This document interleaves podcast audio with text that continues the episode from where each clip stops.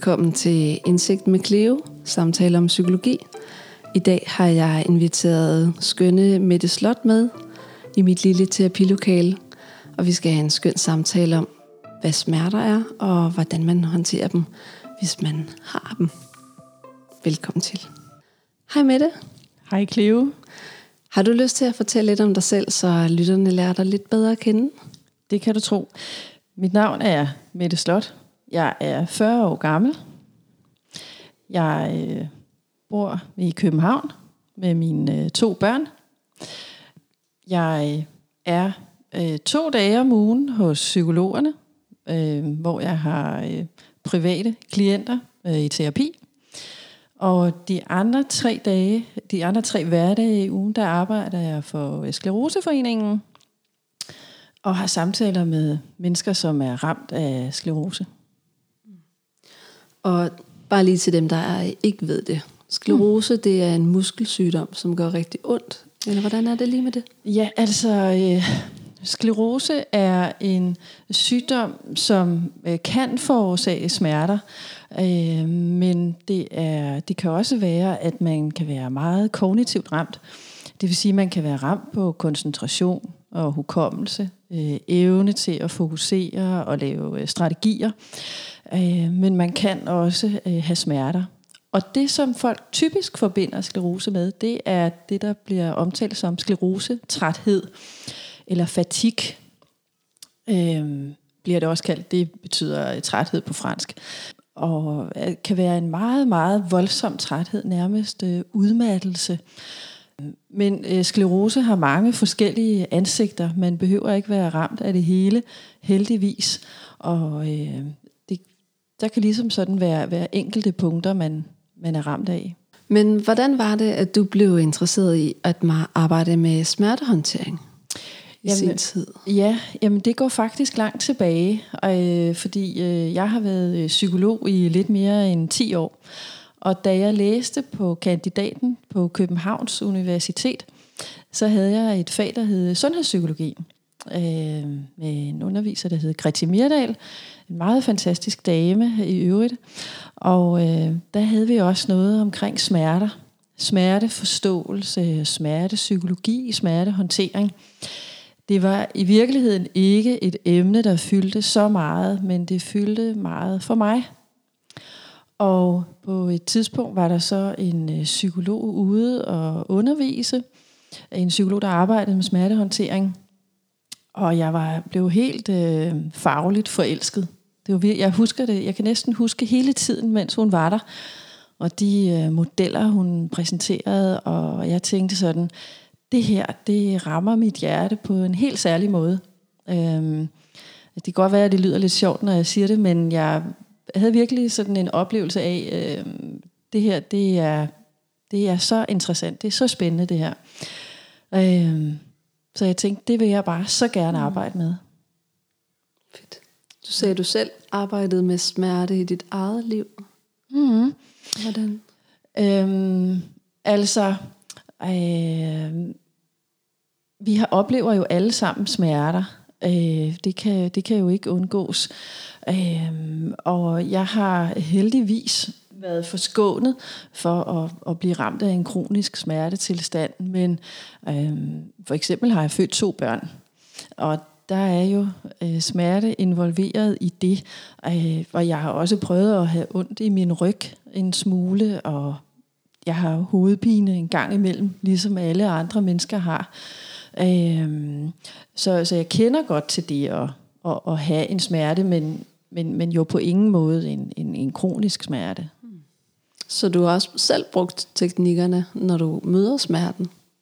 Ja, helt mm. bestemt. Helt bestemt. Ja, det, det har jeg, men, men jeg vil sige, at jeg har meget, meget stor respekt omkring at komme til at sammenligne mm. den her sådan kortvarige smerte, øh, jeg har oplevet, eller som man kan opleve med det at have en, en kronisk smertetilstand, fordi det er, det er noget helt andet, og det er nogle helt andre mekanismer, der kommer i gang i et menneske, når en smerte bliver ved og ved og ved og ved. Ja, der er en eksistentiel håbløshed. Der. Bestemt, ja. ja. Prøv at fortælle lidt om, hvordan øh, du arbejder med smertehåndtering i dit professionelle liv. Mm. Ja, altså øhm, jeg har i mit arbejdsliv øhm, været ansat på to forskellige øh, smerteklinikker, altså hvor man behandler mennesker med kroniske smerter. Øhm, og jeg er det faktisk også lige nu, øhm, fordi at jeg er tilknyttet som øh, konsulent til en smerteklinik i Herlev. Og måden, øh, som jeg, øh, eller den, den tilgang, jeg har, er, at øh, altså bunder i virkeligheden i det, man kan, øh, kalder for en biopsykosocial forståelse. Øh, altså hvor man både øh, ser på og respekterer, at vi som mennesker består af noget øh, biologi og noget psykologi, og vi indgår i nogle sociale sammenhænge, og at øh, vi har en historie, og der er en kontekst omkring os. Øh, altså vi indgår i alle mulige sammenhænge, og, og at vi har indgået i alle mulige sammenhænge, og at det, øh, alt det er man øh, nødt til at have i mente og huske på, når man skal behandle mennesker med en kronisk smertetilstand. Fordi i modsætning til den biopsykosociale forståelse, så kan man tale om en øh, biomekanisk forståelse, øh, som mere går ud på, at man kun forstår smerte som noget øh, mm. fysiologisk alene. Og den biopsykosociale, det er bare til lytterne. Jeg mm. gætter på, at det handler om, at det er biologien sammensat med psykologien og det sociale. Præcis. Altså, at man har et mere holistisk billede af det fulde menneske. Ja, præcis. Ja. Øhm, og øhm, nogle gange, øhm, så har jeg oplevet, ganske mange gange har jeg oplevet, at når der kommer en kronisk smertepatient ind, øhm, i øhm, på sådan en smerteklinik, så kan nogen undre sig over, hvorfor de skal tale med en, en psykolog. Fordi at de jo kommer med noget, der gør ondt i deres krop. Og så, hvis de deler den undren med mig, så plejer jeg at sige, det kan jeg godt forstå. Øh, men at det jo også er sådan, at når der er noget, der gør meget ondt i kroppen, så er det meget svært at undgå, at man bliver øh, psykisk påvirket af det. Øh, og så kan jeg for eksempel komme med et sådan, måske lidt banalt eksempel, men hvis jeg står op om morgenen og slår min øh, fod meget voldsomt ind i øh, dørkarmen, øh, det kan jo ske, Øhm, og, og det går rigtig ondt, og det, og det vedbliver og gør ondt. Så kan det godt være, når jeg kommer ned og skal øh, spise morgenmad med mine børn, så kan det godt være, at min lunde er lidt kortere, mm. og øh, jeg måske ikke smiler så meget, mm. som jeg måske ellers plejer at gøre. Og så kan man jo allerede der se øh, på det lille eksempel, at så bliver jeg også øh, psykisk påvirket, kan man mm. sige. Ikke? Mit, mit humør, mit øh, overskud, min energi bliver påvirket. Og det er jo bare af en kortvarig smerte. Og når der så er en smerte, som bliver ved og ved og ved, øh, jamen så kan man sige, så er det jo meget, meget naturligt, at man bliver, kan blive psykisk påvirket. Plus at der også øh, øh, på det, man kan kalde neuropsykologisk øh, plan eller neurofysiologisk plan, altså i forhold til det, der sker i hjernen, øh, sker nogle øh, forandringer, når en smertetilstand bliver ved og ved. Så med det nu vil jeg gerne være lidt mere konkret og mm. gå lidt mere i dybden med det håndgribelige. Mm. Hvis man har smerter, hvordan kan man specifikt arbejde med en smertetilstand? Ja, altså det er et rigtig godt spørgsmål. øhm, det er også et meget stort spørgsmål. Øh, men øhm, altså, hvis jeg alligevel skulle prøve at sige det øh, helt enkelt, så øh, siger jeg meget ofte til mine klienter, at det handler om at øh, øve sig i at lære ens egne behov og grænser at kende – øh, og at handle derudfra.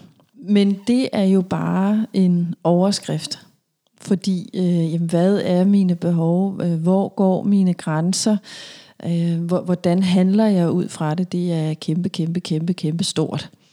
Øh, Men man kan jo godt, øh, hvis nu at man øh, går rundt derhjemme nu, og for eksempel lytter til det her, øh, så prøver at øh, overveje, jamen, øh, hvordan, hvordan går det egentlig med at, lytte efter mig selv, og hvad jeg egentlig har, øh, har lyst til, og, og hvad har jeg måske egentlig behov for?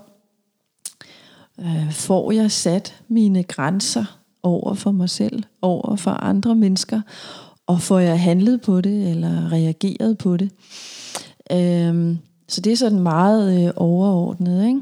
Mm. Øhm, men ellers så er det sådan, at når en øh, klient, øh, et menneske, som er ramt af, af kroniske smerter, og sandsynligvis har været det i lang tid, kommer ind til mig, jamen så starter jeg med at gøre det, som, som alle vi psykologer gør, øh, tror jeg, nemlig at lave sådan en anamnese. Altså det betyder, sådan lidt på lægesprog, at jeg spørger ind til øh, alle mulige facetter af personens liv. Øh, og det er også sådan lidt om øh, opvækst. Hvordan har opvæksten været? Øh, hvordan har øh, tilknytningen været? Altså det betyder, øh, har man været tryg eller mindre tryg i sin øh, opvækst? Øh, jeg spørger også ind til skolegang.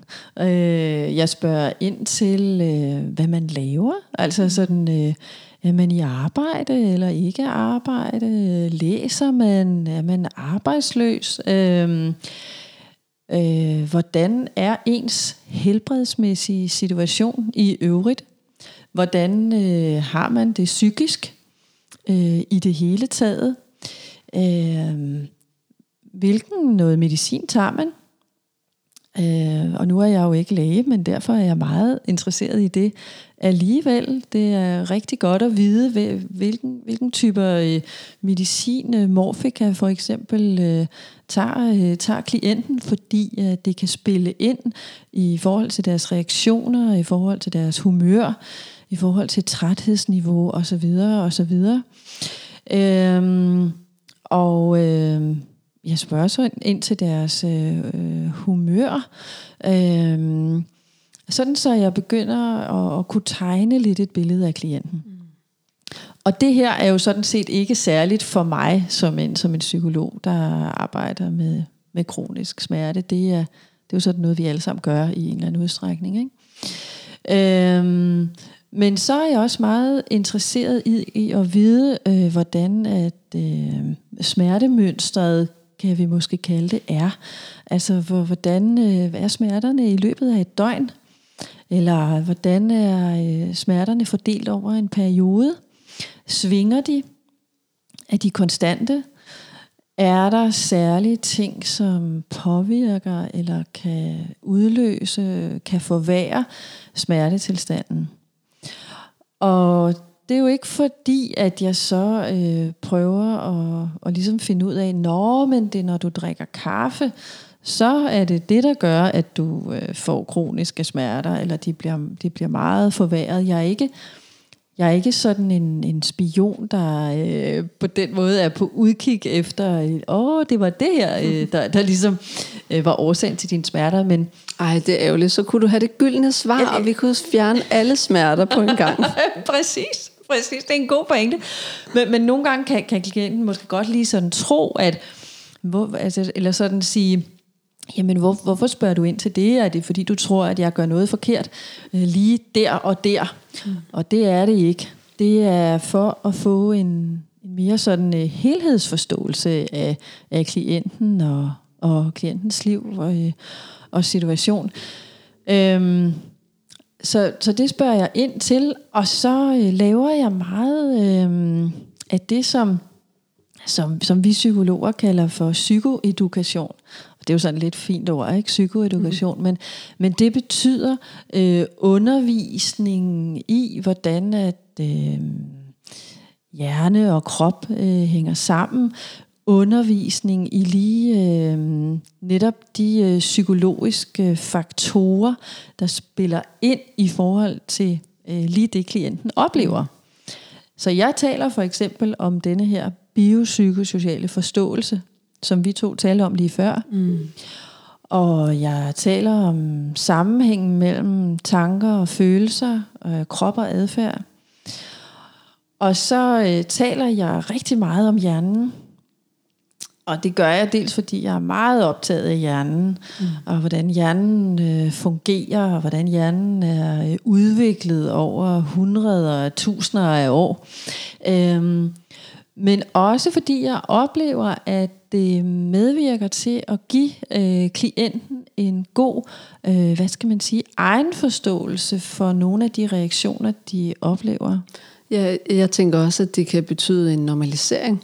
Præcis. At der er en grund til, at jeg lige pludselig fyldes med en masse følelser, fordi at, lad os sige, stresshormonerne går i gang, og amygdala aktiveres. Ikke? Eller jo. at smerterne lige pludselig kommer afhængig af, hvilken dag jeg har, kan jeg fortolke den på forskellige måder.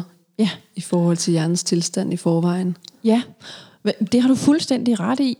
Og, og så øh, kan vi også tilføje, at der er mange øh, smertepatienter, eller mennesker med, med kroniske smerter, øh, der øh, oplever en høj grad af selvkritik. Mm.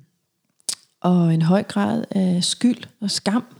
Øhm, det er der jo rigtig mange af os, som i øvrigt gør. Ja. Øh, det, gør det gør jeg jo også. Det gør du sikkert også, øh, Cleo. Det gør vi alle sammen. Især på de dårlige dage. Ja, præcis. Ikke? Så især på de dårlige dage, der kan det her fylde, øh, fylde rigtig meget. Og, og, og det er en god pointe, du kommer med, fordi som, som smertepatient øh, er der en vis risiko for, at der kan være en del dårlige dage. Mm. Øh, så jeg tegner øh, på livet løs på min tavle øh, hjerner. Mm. Jeg tegner hjerner dagen lang. og, og, og forklare øh, om, om hjernens udvikling og, og så videre. Nej, vil du ikke øh, tegne en hjerne efter vores optagelse, og så lægger jeg den op på Facebook? Jo, det vil jeg gerne. Det kunne være meget sjovt. De fleste bliver nok øh, lidt måske øh, overrasket over, hvordan jeg tegner hjerner, men så har vi jo en lille cliffhanger der. en lille tweet. Præcis. ja. men, men, men det her med at, at få en forståelse for, jamen, øh, det er jo helt naturligt, at jeg reagerer, som jeg gør. Øh, og det gør jeg, fordi jeg er et menneske. Det giver øh, faktisk anledning til den første lettelse. Mm. Øh, og lettelse øh, som smertepatient er utrolig afgørende, fordi jo mere lettelse vi kan opleve, øh, desto højere grad af ro øh, og tryghed vi kan opleve, jamen desto bedre balance bliver der også i vores øh, nervesystem. Mm. Og nu kan det godt være, at det lige bliver lidt langhåret, men, men, men jo mere ro der er i, i nervesystemet, desto større øh, rum er der også for, for smerten. Jeg kan prøve at komme med, med et billede øh, på det, som en øh, meget klog øh, psykolog, jeg kender, engang øh, kom med. Øh, en psykolog, som, som har lært mig rigtig, rigtig meget om, om smertehåndtering. Og hun sagde, at man øh, kunne forstå det her med smerter som en øh, ambulance, der kører på en motorvej. Øh, når at øh, der kommer en ambulance kørende på en øh, motorvej, og den kører med, øh, med blå blink og larmer, eller hvad hedder det, kører med udrykning, det er det, det hedder, så ved vi godt alle sammen, at så skal vi trække til side, og vi, skal lade den passere. Og, der, og, og man kan sige sådan lidt, måske lidt, øh, lidt, lidt groft sagt, eller lidt forenklet sagt, at, at der er øh, to ting, der sådan har primær øh, adgang i vores nervesystem. Og det er smerter, og det er angst. Altså at vores øh, hjerner, vores krop, øh, vores øh, nervesystem er kodet til øh, at reagere øh, meget, meget hurtigt på smerter og på angst. Og det hænger sammen med øh, tilbage, da vi, altså ikke vi to og mennesker som sådan, men, men menneskeheden levede for mange, mange hundrede tusinder år siden, øh, var øh, urmennesker ude på sletten, der var det super, super vigtigt, at vi kunne reagere på både smerte og på angst. Øhm, fordi hvis nu der kom en sabeltiger, mm. eller hvad der nu levede dengang, øhm, så var det super vigtigt, at vi kunne flygte væk fra den, ind i hulen og gemme os, øh, så vi kunne overleve. Eller hvis vi blev skadet af et andet øh, øh, øh menneske eller, eller et dyr, at vi så lynhurtigt også kunne trække, øh, trække os tilbage. Øh, det var vigtigt for vores overlevelse. vores egen overlevelse og for artens øh, overlevelse. Ikke? Og de her, det, det er jo noget, der foregik for meget, meget lang tid siden, men de her meget gamle ting, øh, de her, hvad skal vi sige, gamle strukturer, gamle koder, de ligger stadigvæk i vores hjerner, sådan øh, mm. øh, om, om bagerst i vores hjerne, kan man sige, for nu at sige det lidt forenklet. Øhm, og, men, men det, der er meget gammelt i vores hjerner, det er også det, vi, når vi bliver presset, øh, typisk reagerer mest ud fra. Mm. Øhm, og øh, for nu at komme tilbage til mit billede, når vi så øh, mærker smerter for eksempel, jamen så er vi ligesom kodet til at, at reagere øh, prompte på det. Øh, ligesom vi reagerer på ambulancen med udrykning på motorvejen. Ikke? Eller hvis der står en bjørn foran os, så skal vi også reagere ret hurtigt. Præcis, ja. Ja, præcis, det har du fuldstændig ret i. Øhm, og hvis der så er øh, belastninger rundt øh, om os, altså det, kan, det, det er der jo i vores liv nogle gange, ikke? Øhm, men hvis der er problemer i vores parforhold, eller øh, vi er uvenner med en veninde, eller øh, vores økonomi ikke har det så godt, eller vi er bekymrede for vores boligsituation, eller hvad det nu kan være, øh, så presser det ligesom sådan øh, på, på nervesystemet, og så bliver adgangen i nervesystemet på en måde mindre. Mm. Så får smerten mindre øh, adgang, kan man sige, og den skal igennem, fordi vi har jo lige slået fast, at øh, vi, vi er kodet til, at smerte skal igennem. Og så vil den altså larme endnu mere. Øh, ligesom, så, så kan det være, at ambulancen på motorvejen skruer, skruer op for, for den der bare bulyd, ikke? Så jo flere belastninger, der er omkring os, desto mere vil smerten larme. Det giver god mening. Mm. Og derfor giver det også rigtig god mening, at man arbejder med at finde ud af, jamen hvad er der ellers omkring mennesker, ud over den kroniske smerteproblematik. Fordi så kan man sætte ind med at prøve at reducere nogle af de der ting, der i øvrigt er i personens liv, for så at sige at skabe bedre adgang i nervesystemet, for så vil smerten larme mindre. Og så bliver jeg lidt nysgerrig, fordi jeg har også arbejdet med et par patienter med, med kroniske lidelser og smerter. Og du må rette mig, hvis jeg tager fejl, og det er en, øh, en meget stærk generalisering. Mm. Men dem, jeg har mødt, der er der enten den type, som, som er i akut krise over den her nyhed, hvilket man godt kan forstå, hvis det er meget friskt, øh, og måske skammer sig rigtig meget over, at man skal til at bede om hjælp, mm. og er meget selvkritisk. Det er den type, vi lige var inde og røre ved før. Mm-hmm. Og jeg tænker om lidt, så vil jeg gerne spørge dig, hvordan, hvordan vil du arbejde terapeutisk med den person? Mm. Men jeg ser også en anden type, nemlig øh, personen, der er lidt i fornægtelse, mm. som gerne vil bevare sit normale liv, mm. og vil ikke lade andre opdage, at det gør ondt. Mm. Altså det kan være, at øh, personen har et meget fysisk hårdt job, og så samtidig har fået en diagnose og har ondt i arme og ben hver dag. Mm. Men vedkommende bliver ved, fordi der er en stedighed og en stolthed, øh, og at det vil være meningsløst for personen. Det er i hvert fald mm. det, personen siger til sig selv. Mm. Øhm, jeg kunne også godt tænke mig at høre, hvordan du vil arbejde med den person. Mm. Altså både den, der virkelig har, øh, hvad skal man sige, forstået chokket, mm. og accepteret chokket på et eller andet plan, men også har dårlig samvittighed og meget selvkritisk. Mm. Og så den anden person, som prøver at skubbe sandheden væk. Mm. Man, man kan jo gøre det på mange måder. Den retning, som jeg primært arbejder med som, som psykolog, synes jeg er værd at nævne her. Øh, fordi det hedder øh, compassion-fokuseret terapi, øh, forkortet øh, CFT. Øh, og øh, det er en retning, øh, hvor man arbejder rigtig meget med netop øh, skyld, skam og selvkritik. Fordi øh, at det findes så, så meget i os øh, som mennesker. Det er i iboende, øh, hvad skal man sige, øh, kvaliteter. Det lyder måske så positivt, men, men det er iboende ting i os. Ikke? Mm. Øhm, og det er øh, typisk noget, der kan poppe rigtig meget op i forbindelse med en kronisk smertetilstand. Og i forbindelse med at få beskeden om, at der her er tale om noget kronisk, det vil sige noget, der ikke øh, lige går væk. Øhm, og hvis vi så har at gøre med, øh, altså nu ser jeg for mig øh, øh en, en kvinde, det kunne lige så vel være øh, en mand, men, men en kvinde, som er ramt af en kronisk øh, smertetilstand, og lad os nu bare sige, det er fibromyalgi, kunne også være andet, øh, mange diskusprolapser i ryggen eller, eller noget, men, men nu siger vi fibromyalgi.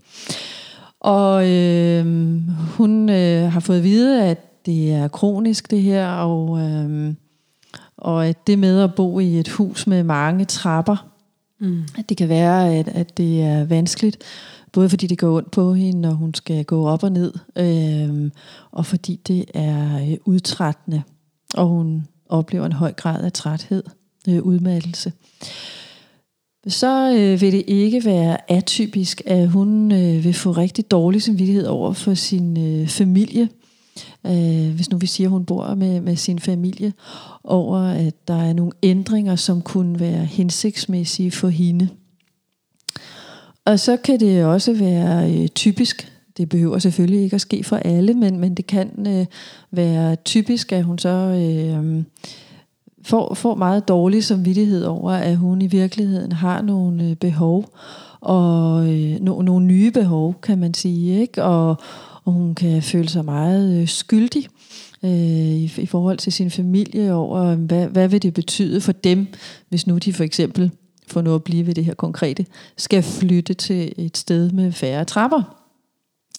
Øhm, og hun kan jo også komme til at, at føle en høj grad af skam, altså det vil sige øh, føle sig forkert som, som menneske. Øhm, og så, så gør jeg faktisk det, at jeg, altså jeg, jeg, jeg udfolder de her ting. Hvad er det, det handler om? Hvad er det, selvkritikken handler om? Altså jeg, jeg dykker mm. faktisk ned i det. Øhm, og dykker ned i, hvad skammen handler om, øh, og hvad, hvad, hvad skylden handler om. Og, og jeg definerer også forskellen på skyld og skam. Mm. Øhm, kan du lige riste den op for os? Bare lige så lytterne er helt med, fordi jeg tænker, det er rigtig vigtigt. Ja, jamen det kan du tro.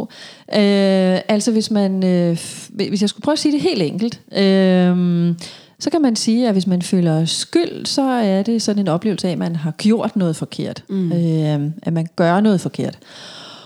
Og hvis man føler skam, den er, den er straks, den, den går lidt det dybere, kan man sige, fordi at, øh, at man så føler sig forkert som menneske. Og jeg tænker også, at skam har en, en kollektiv dimension i sig at man skammer sig på sin families vegne eller for sit folks vegne, men ja. det er ikke en selv, der er skyld i det. Nej. Øhm, et, et godt eksempel for at skille mellem det, det er, at, øh, at man kan have følt skyld, hvis man bliver taget i ikke at have købt en bus, en busbillet, mm-hmm. og man så får en bøde. Ikke? Man kan enten føle skyld og sige, ej fandme, det var, det var også irriterende, at jeg valgte ikke at købe en busbillet. Mm-hmm. Eller man kan føle skam, fordi man synes egentlig, at priserne er for høje til at købe en busbillet, så det synes man alligevel ikke, man havde lyst til. Men når man så bliver taget i det, og andre kigger på en, mm. så mærker man skam. Mm. Ja, det er, det er et meget fint sådan eksempel, jeg tror, vi alle sammen kan forholde os til. Mm. Ikke? Ja. Øhm, den der oplevelse af at blive taget i noget. Mm. Ikke? Og man kan også sige, Altså, øh, siger jeg nu, fordi jeg er enormt optaget af sådan et øh, evolutionsperspektiv, ikke? hvordan vi som, som menneskehed har udviklet os over mange, mange, mange år. Altså så må man sige, at skammen øh, har jo været et meget vigtigt redskab i forhold til at holde os øh, inden for flokken. Øh, altså det var piv øh, øh farligt for os, øh, antager vi, der som urmennesker ude på sletten, og komme uden for flokken. Fordi så var vi i risiko for at dø, altså blive, blive slået ihjel, øh, eller i risiko for ikke at få mad nok, eller i risiko for ikke at have nogen at parre os med. Øhm, så, så skammen er en meget, meget øh, stærk, og, og, og på en måde kan man jo også sige værdifuld øh, komponent i, i vores hjerner. Ikke? Ja, og så tænker jeg, at det er også her, hvor selvkritikeren kommer ind i billedet. Mm-hmm. Fordi den går jo forud for skammen. Altså vi har vores indre selvkritikere og sørger for at, at rette op på misforståelser og sige undskyld til andre, for at undgå følelsen af skam eller skyld. Mm-hmm. Så på den måde er den ikke særlig rar, og vi skal arbejde med den, vi skal spørge, hvor den kommer fra, men mm. på den anden side må vi også bare erkende, at den har en funktion. Mm. At den beskytter os fra at begå fejl, fordi mm. den har været med os i så mange år. Mm. Ja. ja, den beskytter os øh, fra, og fra at gå fejl, øh, begå fejl, øh, men den er også lidt som en, mm, hvad skal vi sige, al, al, al, al for overbeskyttende mor. Ja, præcis. Jeg plejer at kalde det en overbeskyttende ven. Altså det, ja. han, vil, han eller hun vil det så gerne, men det er ja. bare for meget, fordi man kan nærmest ikke høre andet. Nej, præ- præcis. Øhm, og fordi at det er øh, en funktion i, i os, vi har haft med i, i så mange år, altså som, som menneskehed, så ligger den rigtig tungt i vores hjerner. Og, og det, der ligger tungt i vores hjerner, har en meget har ofte en meget stor stemme i vores hjerner. Mm. Kan komme til at fylde rigtig meget. Og, og det med at, at komme til at forstå, at, at, at øhm, selvkritikken i hjernen egentlig er der som et forsøg på at hjælpe os, øhm, er, er vigtig, fordi så kan vi også øh, gå ind og se på, jamen, hvad er årsagerne til, at den er opstået? Øhm, hvorfor bliver den ved med at være der? Men især... Øh, øh, dresser jeg mig til at sige, og, og forstå, hvilken funktion den engang har haft. Mm. Hvorfor er den øh, opstået, og hvorfor er den blevet en del af vores øh, overlevelsesstrategier. Øh, fordi det giver os så mulighed for at møde den med ja, forståelse, øh, anerkendelse, øh, venlighed, mm. omsorg, medfølelse. Og nogle gange når jeg taler om med mine øh, klienter, øh, også med de klienter, der har kroniske smerter, at, øh, at vi skal prøve at møde øh, for eksempel selvkritikken med, øh, med venlighed og medfølelse, så kan de godt nogle gange synes, det er noget mærkeligt noget, fordi skal vi ikke bare sætte den uden for døren? Ja. Øh, men det nytter ikke at prøve at sætte den øh, uden for døren, øh, fordi øh, altså den vil stadigvæk stå og banke på. Præcis. Indtil den bliver hørt. Præcis. Og, og, og jo mere den bliver sat uden for døren, desto mere vil den banke på. Mm.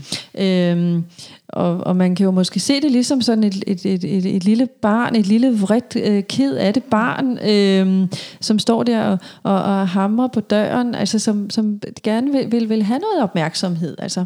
Og, og nogle gange kan det jo også være udmærket at, at se... Øh, hvis man kan finde modet til det, og, og kan tillade sig, tillade sig selv, og se på, på selvkritikken som en, der faktisk kalder på noget, øh, kalder, kalder på noget forståelse, og, og kalder på noget øh, omsorg. Mm. Fordi så kan man gå ind og se på, hvad, hvad er det egentlig, den handler om.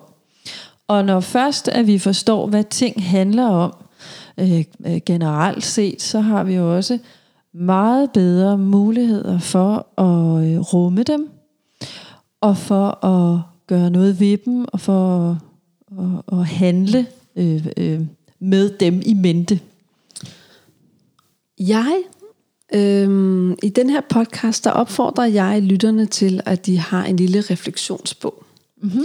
Så det er en lille notesbog, hvor at de kan tage noter øh, under vores afsnit, eller efter vores afsnit. Mm-hmm Øhm, det kan være nogle spørgsmål, som man kan give sig selv mm-hmm. fra gæsten. Mm-hmm. Det kan også være, at de sidder øh, tilbage og husker afsnittet igennem og bemærker, hvad der stod tydeligst og klart for dem, eller hvad de skal huske sig selv på. Mm.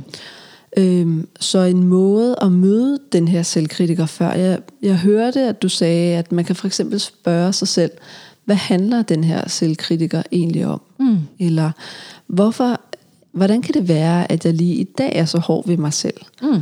Kunne det være nogle spørgsmål, som øh, lytteren kan skrive ned i sin refleksionsbog, når de har hørt det her afsnit? Eller har du nogle andre gode spørgsmål, man kan stille sig selv, hvis man er en af dem, der har mange smerter? Mm, altså, jeg synes, de to, du kom med der, var ret udmærket. Point til dig.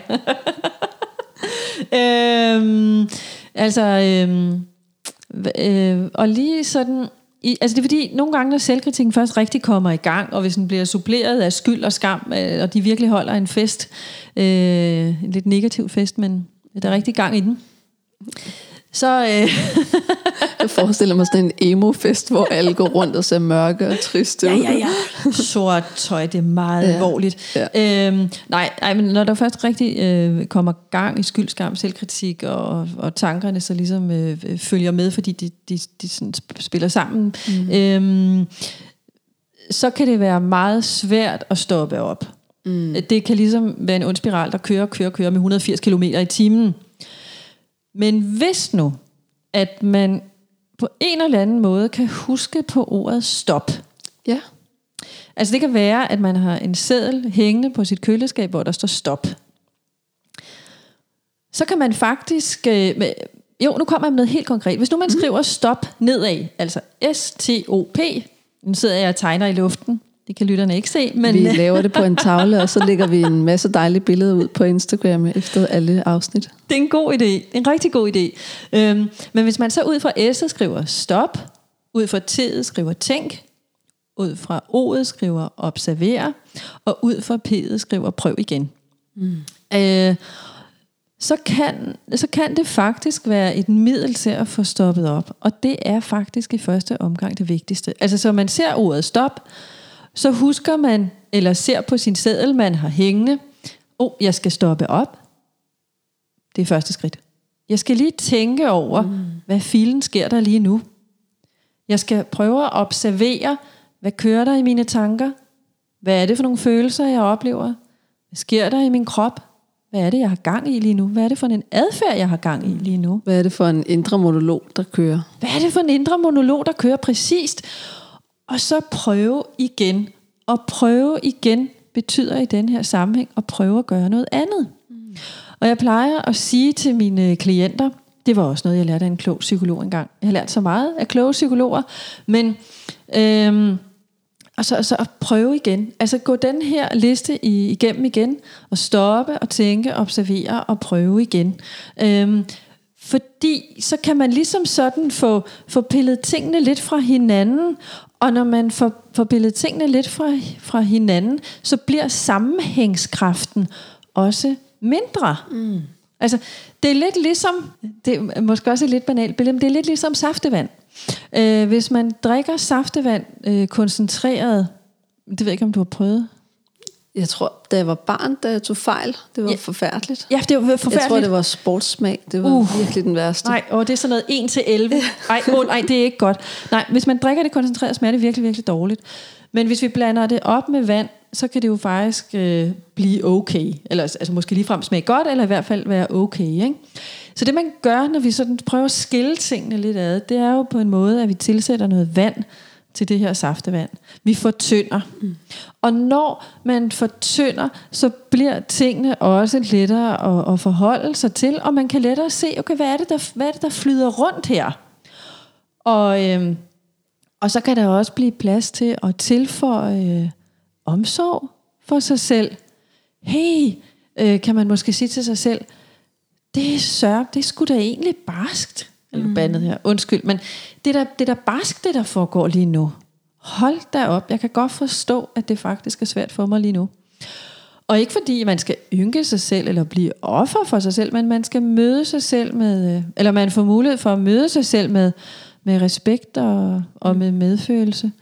Øhm, og, og så i, i den proces kan man på en måde også få en lidt anden distance til det, der foregår. Mm. Altså i stedet for, at det føles som om, at det fuldstændig øh, ligger som en sky ned over en, så kan man sådan få lidt afstand til det. Og så kan man også bedre øh, begribe, hvad det er, der foregår. Mm. Og så bliver det lettere at forholde sig til. Jeg bruger det udtryk øh, fra ACT, der mm. hedder se dig selv i en kontekst. Åh oh, ja. Fordi i stedet for at generalisere og lynhurtigt have de her selvkritiske generaliserende tanker, som det bliver aldrig bedre, og det skal altid være sådan her for mig, og hvorfor kan jeg ikke være til den her fest og have det sjovt? Hvorfor skal jeg have ondt? Mm.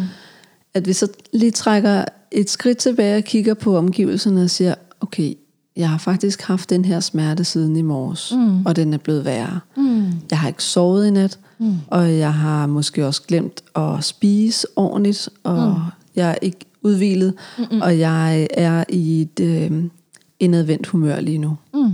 Det giver god mening, at jeg er fraværende og gnaven og ked af det indeni. Mm.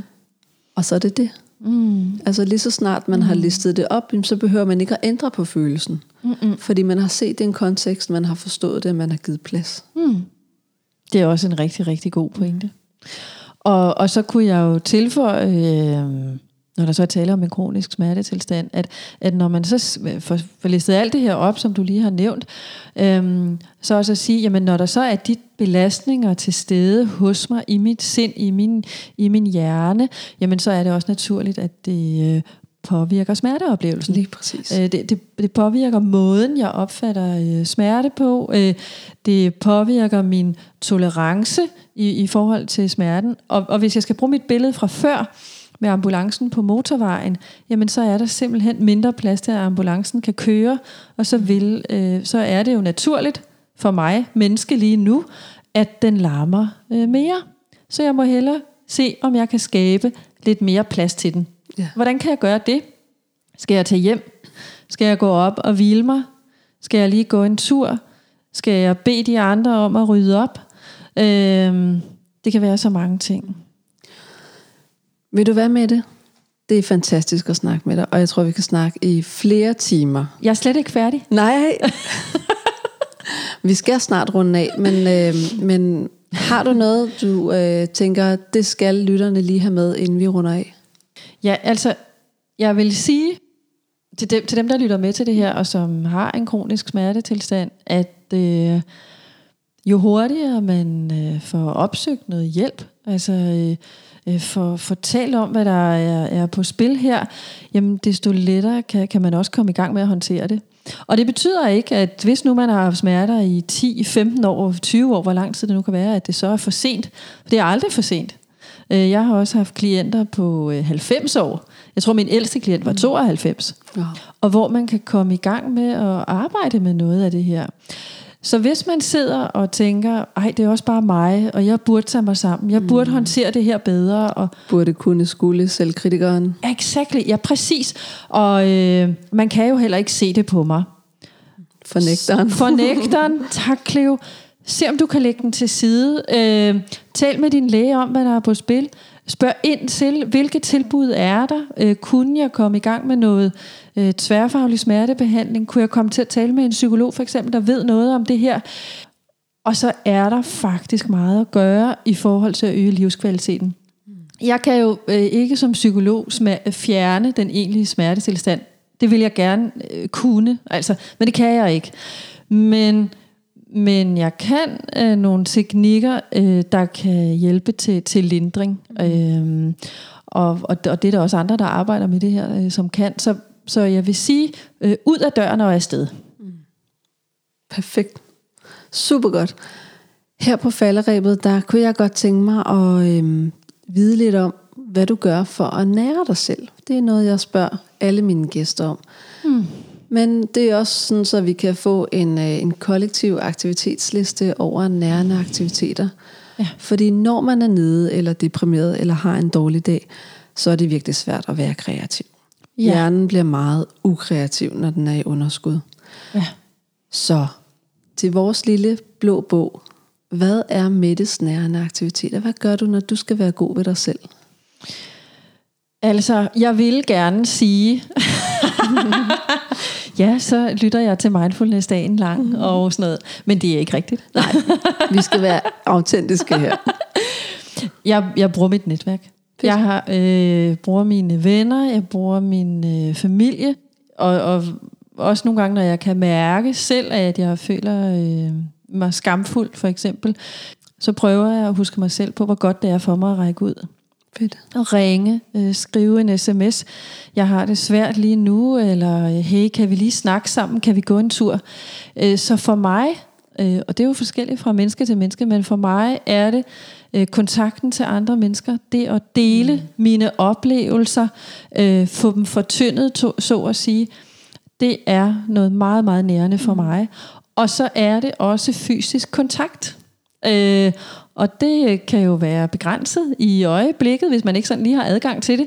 Mm. Øh, men, men den fysiske kontakt, den fysiske berøring, den fysiske nærhed er faktisk også meget, meget vigtig for mig. Den er vigtig for alle. Mm. Den er essentiel for alle. Så nu kommer jeg til at sige to ting. Nej, Cleo. det er helt okay. Det går. Okay.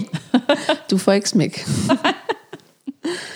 Jeg vil bare sige tusind tak, og øh, så vil jeg selvfølgelig øh, tilføje, at du er inde på psykologerne.dk, ligesom øh, resten af mine gæster. Så hvis man står i en situation, hvor at man måske har brug for hjælp til håndtering af smerter, så er du at finde derinde. Ligesom alle vores øh, podcastafsnit, og øh, de billeder, øh, vi tager af tavlen lige om lidt, de bliver lagt ind på en Instagram-profil, der hedder Indsigt med Cleo. Rigtig god fornøjelse, og tak fordi du lyttede med. thank you